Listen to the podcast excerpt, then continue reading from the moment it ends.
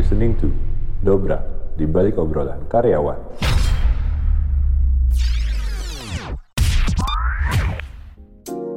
Capek bahas kerjaan terus? Yuk start your day with warm discussion. Obrolan ringan seputar karir bareng bintang tamu berkompeten yang pastinya memberikan insight yang lo cari. Only on podcast Dobrak, di balik obrolan karyawan.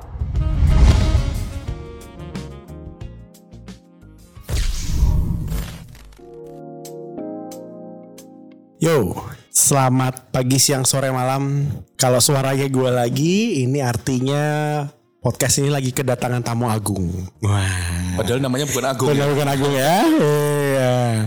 Eh, Oto seperti biasa akan nge-host malam ini di sini malam. Eh, kita sudah di penghujung tahun 2022 dan biasanya di akhir tahun kita suka kasih sneak peek insights hal-hal yang mungkin bisa teman-teman resapi sebagai renungan akhir tahun untuk dibawa di tahun ke depan supaya nanti dari sisi perjalanan karir maupun pengembangan diri lebih oke. Kenapa gue jadi wise banget gini sih? Udah kayak Iko berarti lo. Iko wise. wise, karena wise ya. Wise, ya. Oke, malam ini kita akan ngomongin mengenai mitos dari passion karena masih banyak eh, di luar sana setelah kita interview hampir 1.500an orang, eh, isu ini jadi masih jadi satu yang hangat, masih jadi sesuatu yang eh, sering membuat orang tuh eh, terperangkap di dalamnya eh, sambil juga mereka nggak tahu sebenarnya gue tuh terperangkap gitu ya Eh, pada akhirnya menjadikan passion ini sebagai sebuah kuncian untuk tidak mau melanjutkan ke sebuah pekerjaan ataupun tidak mau memilih sebuah pekerjaan menjadi awal karirnya mereka. Tapi ini masuk sih dari penelitian yang dilakukan sama SIK ya menunjukkan bahwa 60% orang merasa tidak menikmati pekerjaannya. Tapi gajinya dinikmati gitu. Ya kalau gajinya enak ya kenapa? Eh, lebih lanjut 54% orang menyatakan bahwa kebahagiaan dalam bekerja lebih penting ketimbang gaji yang didapat. Oh iya, oke, menarik. Nah, em, kali ini kita akan ngobrol, berbincang-bincang dengan ini teman lama banget ya. Oh my god, gak ketemu berapa lama dan masih sama aja. Lo tau nggak hari ini gue sengaja nggak shaving buat ketemu lo supaya kita sama. Supaya bentukan lu tetap bentukannya sama. sama. Ya kan supaya gue gak terlalu harus banyak eh, apa ya menyesuaikan diri gitu ya. So eh, hari ini eh, lagi-lagi pekerja seni. Jadi kalau teman-teman lihat eh, gue punya beberapa teman semuanya pekerja seni. Iya dulu juga gue gua main di eh, seni juga gitu ya. Hari ini dari dunia teater lagi yang hari ini sudah merambah ke dunia film gitu ya. Lebih dari 30 film baik layar lebar, film pendek dan series. Banyak juga ya. Banyak juga ya menjadi nominasi eh menjadi nominator di Festival Film Indonesia, aktor pemeran pembantu terbaik. Tapi padahal perannya bukan pembantu ya. Eh, ya, itu mungkin Sri Mulat ya. ya. Ini eh, sudah banyak film yang sudah dibintangi gitu ya. Eh, jadi kita akan sambut eh, Mas Bambang dari eh, Perempuan Tanah Jahanam ya. Lalu kemudian eh, Nero di Gundala. Nemo. Nemo, Nero mah siapa ya? Nemo di Gundala. Lalu kemudian Pak Prabu, KKN Desa Penari. Dan yang terakhir Ustadz Mahmud di Pengabdi Setan 2. Please welcome Mas Kiki Narendra. Ya. 18 ribu orang yang. Iya, tiba-tiba ibu datang. Oh, kok seru. Eh denger bunyi ini gak sih? lonceng? Lonceng oh my god oh my god. Tapi itu bukan ibu kan itu raminom ya katanya? Eh, iblis. eh, not uh, uh, ya mungkin ditonton aja. ditonton aja ya. Jadi buat yang- teman-teman yang- gue penik gue bukan gue bukan penonton horor yang sejati. Gue cuman lihat kalau ada film horor bagus gue nonton. Ya. Pilihan Anda tepat sekali. benar ya? Oh, ya. sejak perempuan tanah jahanam nah, gue melihat kayaknya bagus dari sisi penataan. Tapi gue cukup surprise ketika uh, gue lihat tuh sih mas di Di mana? situ Di perempuan tanah jana. PTJ ya dan gue sama sekali nggak bisa melepas ini sih mas Kiki banget gitu loh oh ya? ya, tapi gue nggak tahu itu itu lo uh, sangat merubah personality lo nggak di situ Hmm, sebenarnya hmm, nggak juga gini. Kalau lo mau mau berakting itu ini juga contoh-contoh bagus kalau di perempuan tanah jahanam kan ada Bu Christine ya. Betul, Christian Hakim. Eh pasti ada adegan yang ada adegan yang dia kerasukan tuh. Oh, iya, wow, wow, itu- itu nah, top. itu kan serem banget. Iya. Itu tuh kita sempat tanya karena di di setnya sendiri hanya aja Bu Christine, kemudian kameramen, kemudian Bang Joko sama sound kalau nggak salah. Iya. Eh gue sempat tanya Bu, itu ibu itu menjadi atau gimana? Iya. Gitu. Eh, jawaban Bu Christine tuh cuman gini, saya tuh aktor ki. Hmm. Eh, aktor itu yang harus punya kendali atas karakternya. Wow. Jadi kamu ngelihat aku seperti itu, pasti ada 0,01 persen dari karakter itu Christine Hakim. Oh. Jadi kalau dibilang ya Kiki banget ya mungkin iya gitu. Tapi gue kalau gue yang menjawab iya apa enggak gue jadi bias gitu. Tapi I see, I see. gue gue sih merasakan bahwa berbeda sih sama sama karakter, Sama karakter Kiki gitu Kiki. karena di situ eh, gue eh, nggak banyak omong pendiam Iya, iya. Ya kan kalau Kiki kan juga sebenarnya pendiam banget kan Ah, oh, oh, ya, ya. ya. gitu tapi ya memang tantangannya seperti itu sih Iya, iya. Tapi gue gua semakin amazed sih Mas Kiki. Maksudnya gue ngelihat lu, gue kenal, gue kenal Mas Kiki by the way dari dunia training. 2007 tuh 2007 kita 2007, ketemu. 2008 toh iya Ya, gue masuk di institusi pelangi itu 2007 kan Iya. ya Ya terus habis itu eh, kita eh, banyak main di training, tapi ternyata kita sama-sama dari dunia seni gitu karena kita banyak ngobrol soal teater, ya nyambung nyambung nyambung nyambung, Eh, dan gue memilih apa yang gue lakukan sekarang, baik yang kaget juga, baik yang heran gitu ya. Tapi lu ya lu gitu ya Mas Kiki ya, maksudnya kalau gue lihat memang eh, even lo kayak waktu di dunia training pun kan, lo memainkan peran, iya gak sih? Kayak role play role play. role play itu salah satu bagian dari training yang gue paling suka. Ya. Secara tidak sadar nih itu ya. Iya, iya. Gue sangat menikmati sekali role play gue berperan sebagai orang lain. Gua, Iya. Dan gue tuh bisa cep gitu. Ayo, ayo gitu. Oke. Nggak tahu itu itu dasarnya apa, tapi gue sangat menikmati sekali gitu. Oke. Apa yang lo suka sih mas dari dunia ini mas? Dari dunia peran, lo harus memerankan seseorang. Karena waktu gue belajar di teater, eh ya gue bisa melihat ada orang yang cukup nyaman dalam eh, mempelajari peran dan menjadikan peran itu jadi dirinya dia di panggung. Tapi ada yang juga kikuk gitu ya.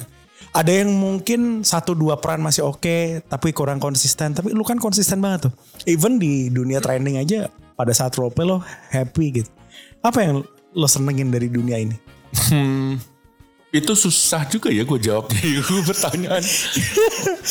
gue suka membuat orang bahagia aja mungkin. Ah oke. Gue suka mungkin ya memang banci tampil aja ya. Gue Ya, ya, ya, eh, s- berada di center of attraction gitu. Ya.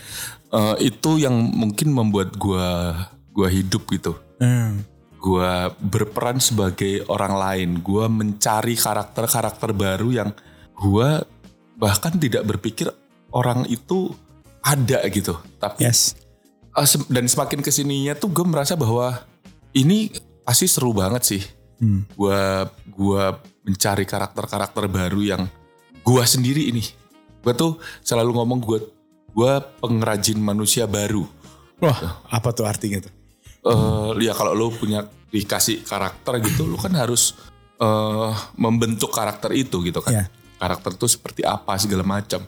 Harus terlahir baru gitu. Yes. dan gue suka ilmunya. Gue suka cara gue ngulik. Gue suka berinteraksi dengan orang. Hmm. gue nggak tahu jawaban pastinya gitu ya atau abstrak gitu. Tapi ada dari di di sini di di di di dada gue gitu tuh sesuatu yang bu- bikin gue krenyes krenyes gitu kalau gue melakukan itu. Bahkan dulu di saat gue masih eh, role play atau di teater gitu yang sebenarnya secara duit pun juga ya kembang kempis gitu Iya. tapi gue sangat suka melakukan itu gitu Hmm. Jadi kegembiraannya gembiraannya sih ya tidak bisa terukur gitu Iya. Gua gimana gue mau ngukur uh, your happiness tuh gimana gitu ya ya ya. Energinya tapi datang dari ketika lo ngelihat orang yang menonton lo tuh happy gitu. iya gue mungkin karena gue ekstrovert juga itu ya Ya ya, sangat. Gue extrovert mentok gue. gue kalau MBTI itu gue dari lima kali ngisi MBTI extrovert gue selalu mentok gitu. Iya. Gue mendapatkan energi dari luar. Iya. Sedangkan kalau gue sendirian di eh, kamar atau di mana pun gue habis baterai gue Ya. gitu. Ini kan suatu hal yang rasanya kayak semua orang memilih dunianya gitu ya Mas Ki ya. Mm. Kan bisa mempertanyakan apa iya sih sebenarnya ini dunia gua gitu. Eh dunia acting, dunia keaktoran. Lu kapan sadar bahwa eh kayak dunia gua sih gitu. Nah, panjang nggak apa-apa ya? Boleh, boleh. Yang edit kan dia bukan. Oke. Eh, iya sebenarnya dimulai dari secara tidak sadar dari kecil gue sudah ikut eh, manggung-manggung dari TK gue. Hmm.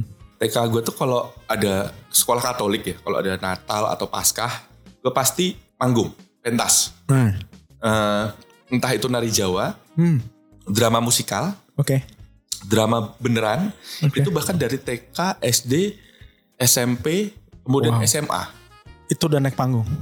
Udah naik panggung, dari TK gue udah naik panggung tuh. Oke, oke. Tapi eh, s- ikut kuliah, terus di kuliah pun gue juga eh, masuk di komunitas seni. Tapi pada saat di komunitas seni eh, nggak beres, Ya, ya, ya. nggak ya. beres. And then pindah ke Jakarta, sempat pengangguran tiga tahun, Oh, ah, terus masuk training. Ya. Masuk training itu gue memilih training pun gue suka tuh karena ada role play itu juga gitu kan. Ya, ya, ya. Sampai akhirnya gue punya band. Yeah. 2012 punya band segala macam. 2009 gue ngikut institusi eh, Sanggar Teater namanya Sanggar Teater Populer. Sanggar Teater tertua di Indonesia. Itu punyanya Pak eh, A- Teguh Karya. Teguh Karya. Nah, eh, pas aku masuk Pak Teguh udah meninggal dilanjutkan oleh Pak Slamet Raharjo. Ya. Jadi mentor langsung gue tuh Pak Slamet gitu. Eh, 2009 aku di Sanggar itu sampai 2015-2016. Eh, bokap gue sakit. Ya. Nah bokap gue sakit, gue melepaskan semua. Gue ngeband gue nggak ikut, gue training gue juga udah berhenti, gue sanggar juga udah berhenti. Sampai gue nemenin bokap gue full sampai bokap gue meninggal di 2017 Maret. Ya. Dari 2017 Maret sampai akhir tahun, gue bingung gue mau ngapain. Oke. Bener-bener gue bingung mau ngapain karena di momen itu toh gue gak tahu gue mau jadi apa. Wow. Gue masih luntang lantung Yes. luntang lantung dengan pekerjaan serabutan, dengan eh, ikut IO sana sini yang tidak pasti setiap bulannya. Ya. Gue bingung, Hmm. gue bingung karena gue mau balik ke band lagi, vokalis gue hamil anak kedua. Hmm. Gue mau training lagi, udah kalah yang muda-muda. Ya. Gue mau ikut sanggar teater lagi, udah nggak ada yang latihan tuh Ya. Udah gak ada yang latihan. Akhirnya gue bingung 2018 awal eh, abang gue Riva itu udahlah lu daripada nganggur lu gak jelas nih gue bikinin warung kopi. Hmm. Warung kopi di tempatnya Mas Erik kantor. Oh ya di. Cika Thomas. Ya ya. Cika Thomas. Dibikinin warung kopi yang hanya ada empat meja kecil, bukan warung kopi yang fancy, pakai warung kopi tubruk gitu. Ya. Udah daripada gue stres, gue gila ya kan. Iya. Gue ingin membesarkan warung kopi ini. Jadi udah nggak apa-apa dah. Sampai di titik itu tuh gue. Wow. Sampai di titik itu. Sampai di awal tahun ada yang nawarin gue film. Ki, lu mau nggak film? Eh, Keluarga Cemara. Oh oke. Keluarga Cemara yang versi baru. Yang pertama. Ya yang pertama. Keluarga Yang udah Ringo kan? Ah, ya Yandi. Ya ya. Mau nggak? Oke. Eh, Keluarga Cemara. Terus syutingnya di Bogor. Hmm. Gue inget budget gue waktu itu satu juta. Wow. Permain harian.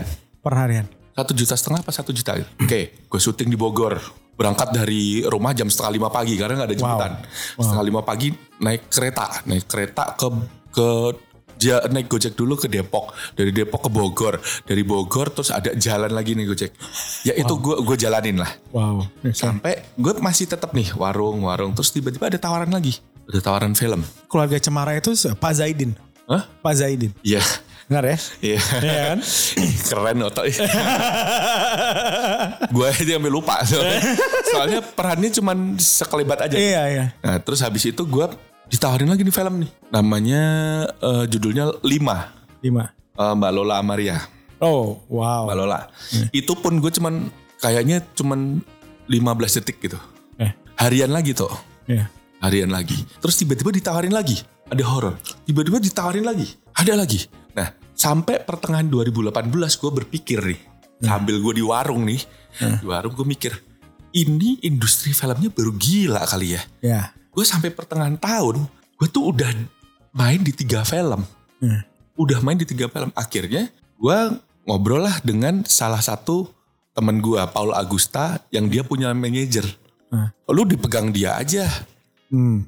eh, suruh manajerin dia Oke, gue kenal sama dia udah cukup lama. Dia juga eh, casting director juga dan dia juga manajer. Gue ngomong, eh, lu mau nggak megang gue? Supaya gue punya info casting. Awalnya pikiran itu supaya gue punya info casting karena gue nggak tahu kalau gue mau casting ke mana. Yang ada kemarin tiga project orangnya langsung telepon ke gue nih. Terus habis itu hilang aja, hilang aja. Oke mas, salaman nih, das. Nah, tidak lama kemudian, sekitar dua minggu, ini ini gue udah ngomong ini udah beberapa kali sih. Tapi ini juga buat gue jadikan bahan pelajaran yang sangat berharga. Jadi maghrib maghrib nih, tiba-tiba manajer gue telepon, Mas, lu mau main film Susana nggak? Oh, Susana, sama mau lah. baru ya. Hah, mau lah gue main Susana.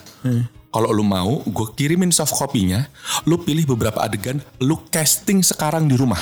Zaman itu tuh bukan belum ada pandemi ya. Jadi kalau casting itu kan harusnya di kantor. Lu casting sekarang di rumah lo. Gue nggak ada kamera apa-apa, udah pakai kamera HP buruan, ditungguin.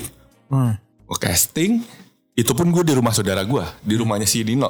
Oh ya. Gue minta tolong adiknya Dino, lu videoin. Gue kirim, tiba-tiba setengah 10 malam, manajer gue telepon, Mas, lu diterima. Gokil. Jadi lu main di film Susana mas. Lu congratulations lu. Wah ini pertama kalinya manajer gue bisa tembus ke PH Soraya. Oh. Ini pertama kalinya anak gue, talent gue bisa tembus ke Soraya. Udah selamat mas. Wah gue udah seneng kan. Oke mental pemain harian. Oke. Gue dapat berapa hari nih? Bentar gue hitung. Wah kalau dihitung lumayan banyak dong. hitung. Lu kira-kira dua minggu tiga minggu lah. Wah gue banyak banget berarti scene gue kan. Iya. Oke deh, gue siap deh. Kapan mulai persiapan? Besok pagi jam 8 lu udah mulai syuting. Wah gokil. Jadi itu project sebenarnya sudah persiapan dua bulan. Ya. Persiapan dua bulan, kemudian udah hari pertama syuting. Wah. Peran yang gue mainkan itu ada orangnya. Baru latihan itu, oke latihan ya lu lari dari sini ke sono. Lari tiba-tiba jatuh ototnya robek. Jadi sore itu dia pihak Soraya harus cari pemain dan pas banget ada gue. Hmm. Dan yang lebih gilanya lagi, lokasinya cuman beda tiga gang dari rumah gue. Ah gitu. Jaga Karsa. Jagakarta, Wow. jalan eh Ha- Kayar, kan ada lokasi syuting tuh Kayar. Tiga gang dari rumah gue. Beruntung, apa ini udah jalan gue? Semenjak hari itu di Susana, sampai detik ini sekarang tuh, Alhamdulillah gue puji Tuhan, gue nggak pernah kehabisan kerjaan. Iya. ih. Susah banget cari waktu lu. Gak pernah gue kehabisan kerjaan. Nganggur, ya pandemi kemarin. Iya. Tapi kalau nggak berhenti satu bulan aja. Satu bulan pun udah gue pakai buat persiapan project berikutnya. Iya. Beruntung, Iya. apa udah jalan ya? Ya, ya, ya, ya, ya. Jadi lu lu sadar bahwa ini kayak tempat gua karena memang kayaknya semesta mendukung gitu ya. Nah, Ada ada ada rasa itu mendukung. juga ya. Gue gue merasa bahwa gini. bahkan di di hari itu gue selesai syuting, gue baru tahu bahwa pemeran Susana adalah Luna Maya. Baru di hari itu. gua gak nonton sih jadi gua gak tahu. Gue udah duduk, udah syuting tiba-tiba Luna keluar. Pakai baju Susana. Hmm. Seserem itu tuh. Hmm. Terus udah ngobrol, eh halo aku Luna, ngobrol-ngobrol-ngobrol-ngobrol. Eh sorry mas, mas ini yang jadi siapa ya? Saya yang jadi Gino. Nah. Gue inget banget Luna ngomong ini. Oh ya udah, emang ini rezeki lu semesta Hmm. buat lu.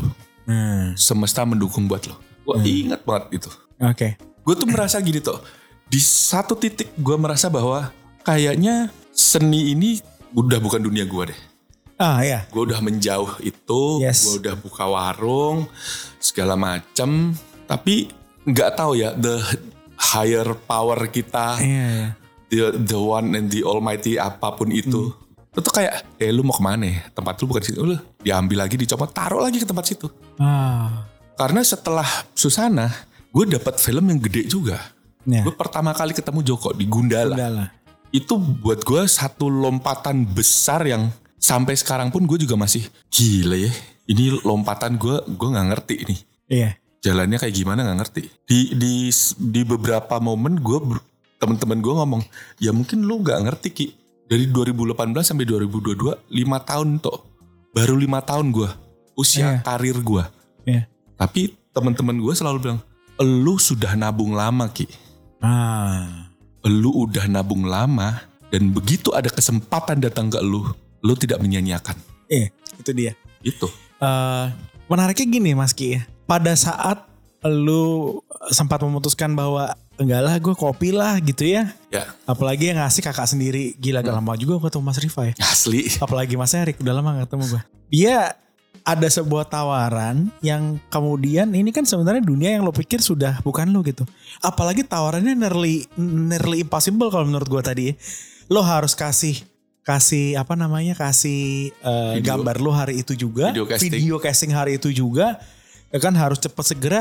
Ada split second pernah kepikiran bahwa ah enggak lah nih nggak susah gitu. Atau langsung hajar aja gitu? Eh gue tidak berpikir ke mana-mana sih Tok. selain Hmm. gue oke ya bikin aja. Ah. Sesimpel itu. Ya udah gue dapet tawaran gue harus casting gue harus bikin video ya udah bikin yes aja. Yes. Udah sesimpel itu aja. Jadi ngalir aja ya, nggak nggak nggak ada Aduh. mikir apa-apa gitu. Ya. nggak ada nggak ada mikir bahwa wah gue harus bikin ini cepat harus bikin cepat nggak udah Hmm. makanya gue juga nggak nggak ngerti sampai di titik ini awal mulanya seperti itu pun gue juga masih tergagap-gagap sih gue Eh, masih norak ketemu nama-nama besar di film ini nih kayak Of course. eh, eh, Dian Sastro ya Allah Guru-guru gokil. guru-guru gokil ngefans banget gue ketemu Joko Anwar ketemu Lukman Sardi Wow. Christine Hakim orang-orang yang gue lima tahun yang lalu gue tidak pernah berpikir sedetik pun gue bisa satu frame sama mereka-mereka Wow, wow. ini gue nggak bohong sedetik pun gue nggak pernah berpikir gue bisa satu frame sama Mas Lukman sama Bu Christine Hakim Hmm. Iya. Sebelum perempuan tanah jahanam, gue nggak pernah kepikiran lo akan main film sih. Iya ya Iya, gue gue lihat lo di Gundala tuh kaget, tapi nggak sekaget. Maksudnya Gundala kan ya oke lah. Ya. Ah, ini karena karena Mas Kiki eh, aktor lah dulu teater lah gitu kan, mungkin dapat tawaran. Yang membuat gue kaget itu lu jadi konsisten sama Joko gitu kan. Mm-mm. Beberapa filmnya dia lo selalu ada. Eh, beberapa interviewnya Joko juga lu disebut gitu ya sebagai tim yang sering diajak gitu ya. Eh, peran lu di PTJ juga oke. Masuk ke apalagi yang terakhir nih si Ustadz ya kan. Ngambil Banyak jatah. diomongin juga si Ustadz ini, Ustadz Mahmud ini ya kan ya. Dan akhirnya gue sempat nonton di Netflix. Tadi lo sebut tuh guru-guru gokil ya. Gue nonton di Netflix guru-guru gokil tuh pengen lihat Dian Sastro bukan pengen lihat lo sebenarnya. Tapi ada lu lagi gitu kan. ya. Kok ada dia lagi gitu. Di situ gue mulai berpikir bahwa apakah ini buah konsistensi? Gue juga nggak tahu ya. Artinya eh, bergerak di sebuah bidang yang kita sukai dan terus kita eh, pikir kita ada di dalamnya, memang kita lahir untuk jadi orang di dalamnya. Gue merasa selalu ada challenge ya mungkin ya, tantangan, hambatan atau apa pun yang mungkin itu jadi mengakibatkan kita jadi ragu gitu. Itu terjadi nggak dalam lima tahun loh? Kayak tiba-tiba, ah gila nih ternyata nggak semudah yang gue pikirin ya gitu. Entah itu dari sisi proses produksi, dari sisi lo menghayati peran, atau lingkungan sekitar kali. along the way gua baru merasa bahwa yang gua cari itu ya ini Eh, along the way. Hmm. Dulu awal-awal mungkin karena duitnya kali ya. Iya. Wajir dari teater gitu Iya, kan. iya. Kagak ada duitnya tiba-tiba main film. Wah. Belum lagi exposure-nya segala Iya. macam. Terus uangnya tapi ke sini ke sininya gue merasa bahwa ya ini hidup gua. Hmm. Ini hidup gua. Ini sesuatu yang dulu sudah ada di gua, tapi bentuknya masih belum kelihatan menurut gua. Oh, Dulu bentuknya belum kelihatan. Dulu tuh masih sebuah bentuk yang sangat abstrak gitu. ya. Sempet lama tertidur, kemudian sekarang hidup lagi nih. Rasa di dalam gua nih hidup lagi gitu. Menjadi sebuah sosok Kiki yang baru. Iya, ya. Dan sampai detik ini gue sangat menikmati sekali tuh. Oke. Gue Ya, sangat menikmati sekali gue ketemu sama orang banyak. Gue diproduksi ini. Tuh gue sangat-sangat happy. Oke. Yang membentuk lo menjadi Kiki yang sekarang tuh apa, mas? Pengalaman hidup, Benturan-benturannya pasti ada dong. benturan-benturan ke ke privilege privilege gua di zaman dulu. Hmm. Eh, jatuh-jatuhnya gua, eh, gua bukannya gini. eh, ini bukan kisah from zero to Itu hero. hero ya. Gua puji Tuhan gua dilahirkan dari keluarga yang sangat berkecukupan toh. Ya. sangat berkecukupan. Hmm, mungkin untuk gue di seni ini, gue di sanggar, gue di komunitas seni itu bentuk-bentuk beda, bentuk-bentuk pencarian gue. Ah, Justru gue pencarian gue. Gue kalau di rumah gue dapat privilege yes, sama bokap gue. yes, Gue dapat kenyamanan itu. yes. Gue mencari hal-hal itu, mencari hal-hal yang gue tidak dapatkan di rumah. Nah, ah, ini dia. Gue mencari hal-hal yang tidak gue dapatkan di rumah. Gue kumpul sama teman-teman, gue di sanggar, gue setiap hari kerjaannya nyapu, ngepel, beres-beres sanggar, di dihajar secara mental dan fisik sama Slamet Raharjo. Yes. Ya teater keras lah ya. Keras, gitu. tapi itu yang tidak gue dapatkan di rumah. Ah, Itu yang tidak gue dapatkan di rumah. Sehingga akhirnya gue merasa bahwa gue punya jaring pengaman untuk itu. Gue punya jaring pengaman untuk itu. Gue bisa melakukan apa pun kegilaan madness Hmm. di Jakarta dan sekitarnya bersama teman-teman gue, bersama semuanya. Gue dapat tuh semua ilmu gue serap abis. Hmm. Sehingga di satu titik sampai pada satu titik bokap gue kagak ada. Ah, Bokap gue tulang punggung keluarga, ya kan? Gue pekerjaannya nggak tetap. hmm. Itu salah satu titik nadir gue. I see. Karena gue bener-bener full nemenin bokap gue di rumah sakit. Hmm. Gue bolak balik ke rumah sakit tuh eh, lima kali enam kali. Setiap kali dirawat bisa satu bulan, satu bulan setengah. Dan gue dirawat di rumah sakit. Hmm. Di titik itu sih gue tidak merasa bahwa gue mendapatkan pencerahan bahwa wah gue kok sekarang gini ya, gue kok sekarang gini. Enggak. Tapi setelah bokap gue nggak ada, beberapa bulan kemudian baru terasa imbasnya. Ah. Baru kerasa efeknya. Gue tidak punya pekerjaan tetap. Eh, Sementara nyokap gue, eh. gue hidup bersama nyokap gue, gue nggak bisa bantu apa-apa ke nyokap gue. Hmm. Ongkang-ongkang aja di rumah. Ya. Sebenarnya sih, kalau gue pikir ya ongkang-ongkang aja di rumah. Cuman di sini gue tuh ngerasa bahwa anjir ya, gue mau jadi apa ya? Gue mau jadi apa ya? Tapi untuk melangkah ke situnya gue bingung mulai dari mana. Di usia gue yang udah 38 Maksud tuh. di usia lo. Di usia gue yang udah 38 gue mau daftar mana kantor. Orang gue lulusan SMA, gue kuliah dua kali kagak kelar. Iya. Iya kan? Apa gue ilmu gue di seni seni eh, di teater, di di training. Enggak juga gitu, ngeband. Apa yang bikin gue punya pekerjaan tetap tuh apa? Gue bingung. Makanya begitu ada kesempatan gue dibukain warung kopi, itu jalan utama gue untuk gue harus ngebangun warung kopi ini. Nah, mungkin dari situ juga ya. Artinya buah dari kesadaran bahwa ya I have to move gitu ya. Gue mesti gerak nih, gue mesti menghidupi diri gue. Ya, Ya kan, pertama kali dikasih tanggung jawab warung kopi dan kesempatan berikutnya nggak nggak akan mungkin lo sia-siain gitu kan? ya, ya gue gini. Bahkan mungkin yang gue merasa gue di titik nadir gitu. Buat orang lain tuh alah itu mah bukan Iya, iya, apa-apa Ki. Gue pernah mengalami yang lebih parah segala macam tapi ya gue sangat beruntung tuh. Eh, Gue sangat beruntung. Gue tidak harus mengais-ngais apa pun dari sampah. Iya, iya. Gue masih bisa tidur di rumah keluarga, Iya. rumah kami sendiri. Gue masih bisa makan meskipun Indomie, Iya. nasi, telur. Iya. Gue masih sangat beruntung sekali. Yes. Gitu. Sangat beruntung sekali. Tapi ya memang, ya mungkin Tuhan juga sayang gitu sama gue. Iya. Me- saya hanya dihadapkan pada sebuah pilihan Ya. tanpa gue harus menderita sangat gitu. Gue tuh gue gak tahu gue kurang beruntung apa nggak ngerti. Tanpa harus menderita gitu. Gue selalu dihadapkan sama pilihan. Nih, ini, ini, ini. Nggak pernah in between. Kalau once lu melakukan semua in between di tengah, ya lu akan sampai kapan pun lu akan jadi orang yang di tengah aja. Wah, ini poin, poin bagus ya. Iya. Lu eh, jadi the master of none. Iya. ya kan banyak gue punya teman banyak yang lu jago ini, jago ini, jago ini, jago ini, jago ini, jago ini, terus jadi nggak jago lu. Ya, karena ya semuanya nanggung. Iya. Ya. Dan gue dijatuhkan kepada pilihan ini, ya Wow. Oke. Menariknya adalah dari tadi kita membahas topik mengenai passion tanpa tanpa satupun melontarkan kata passion. ya. passion, passion, passion, passion, passion, passion, passion. tapi tapi gini Mas Ki, mungkin ini eh, supaya kita juga bisa kasih bekal ke anak-anak muda sekarang. Hmm. Salah satu keresahannya kan adalah finding finding passion gitu ya. Eh, dengan dengan dengan apa yang gue alami dengan apa yang lo alami rasanya kita sudah sempat melakukan pencarian pencarian itu gitu ya. Eh, menurut lo nih anak muda sekarang gitu ya. Apa sih challenge-nya gitu di finding passion? Karena buat gue lu pun ada titik di mana eh, akhirnya struggle dengan hal itu walaupun mungkin lo tidak menamakan itu sebagai finding my passion gitu ya.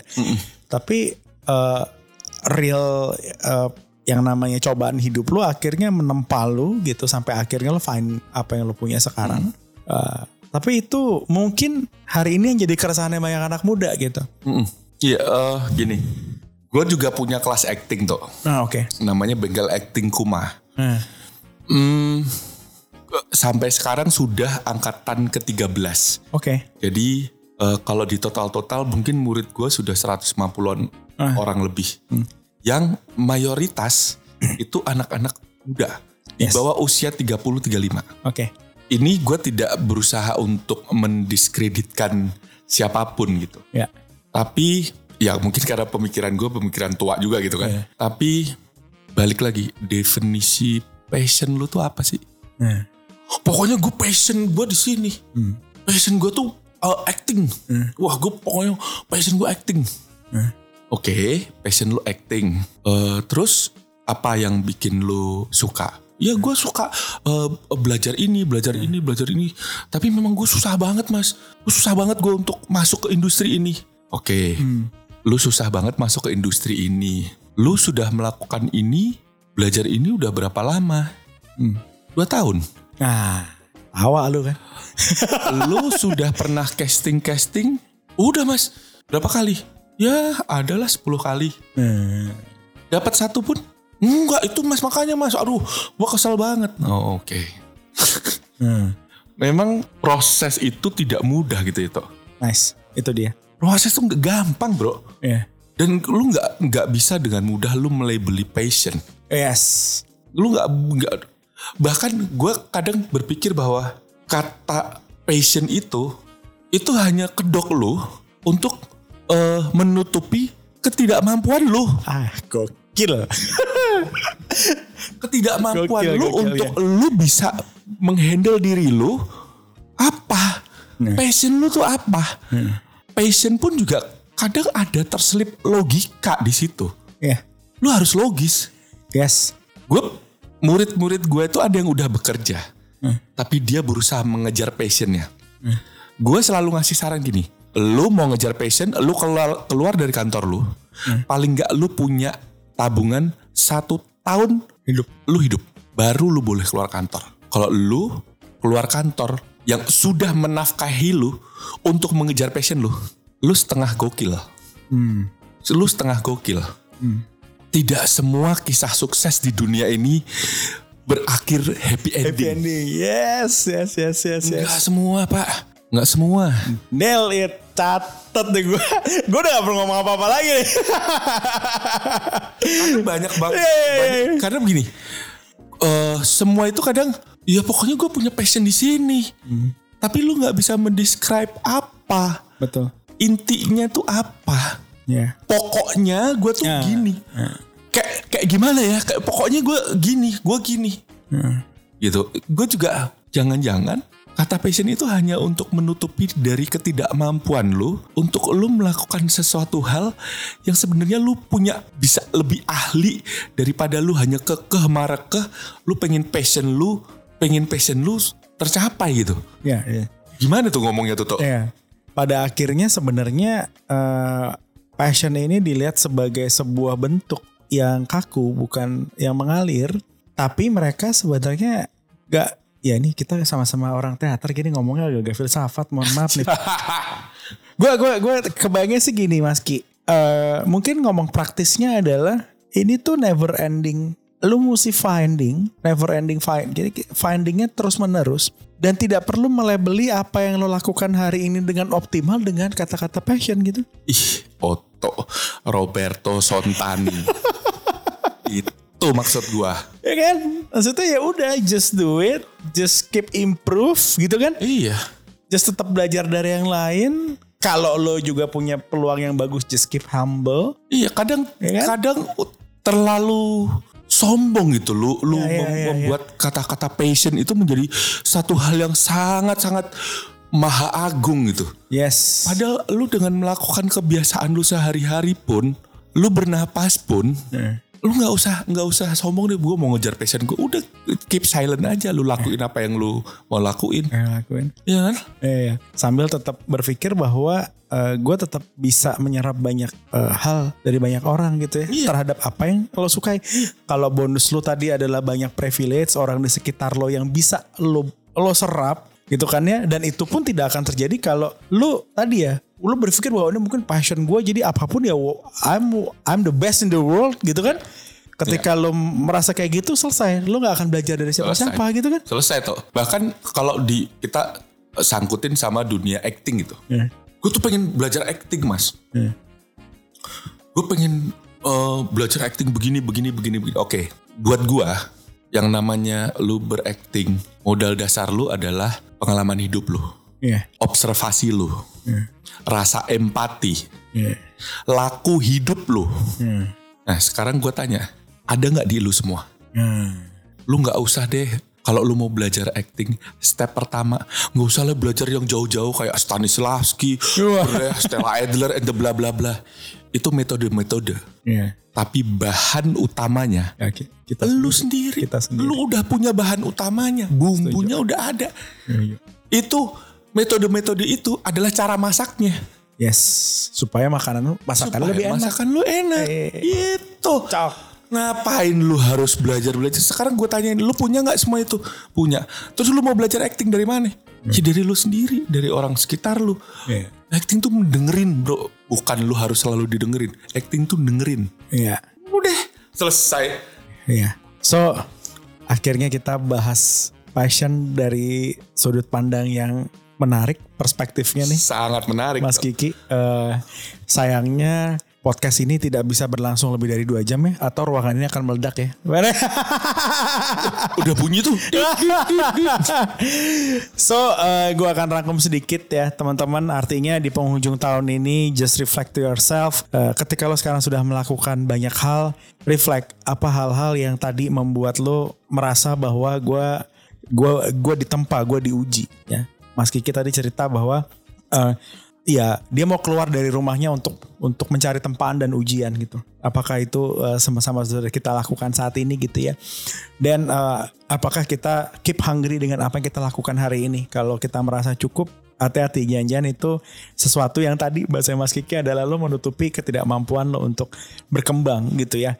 Eh, eh, kalau lo keep st- still hungry mau melakukan apa yang lebih dari apa yang lakukan hari ini eh, tanpa juga harus melihat gue harus mengalahkan banyak orang gitu ya.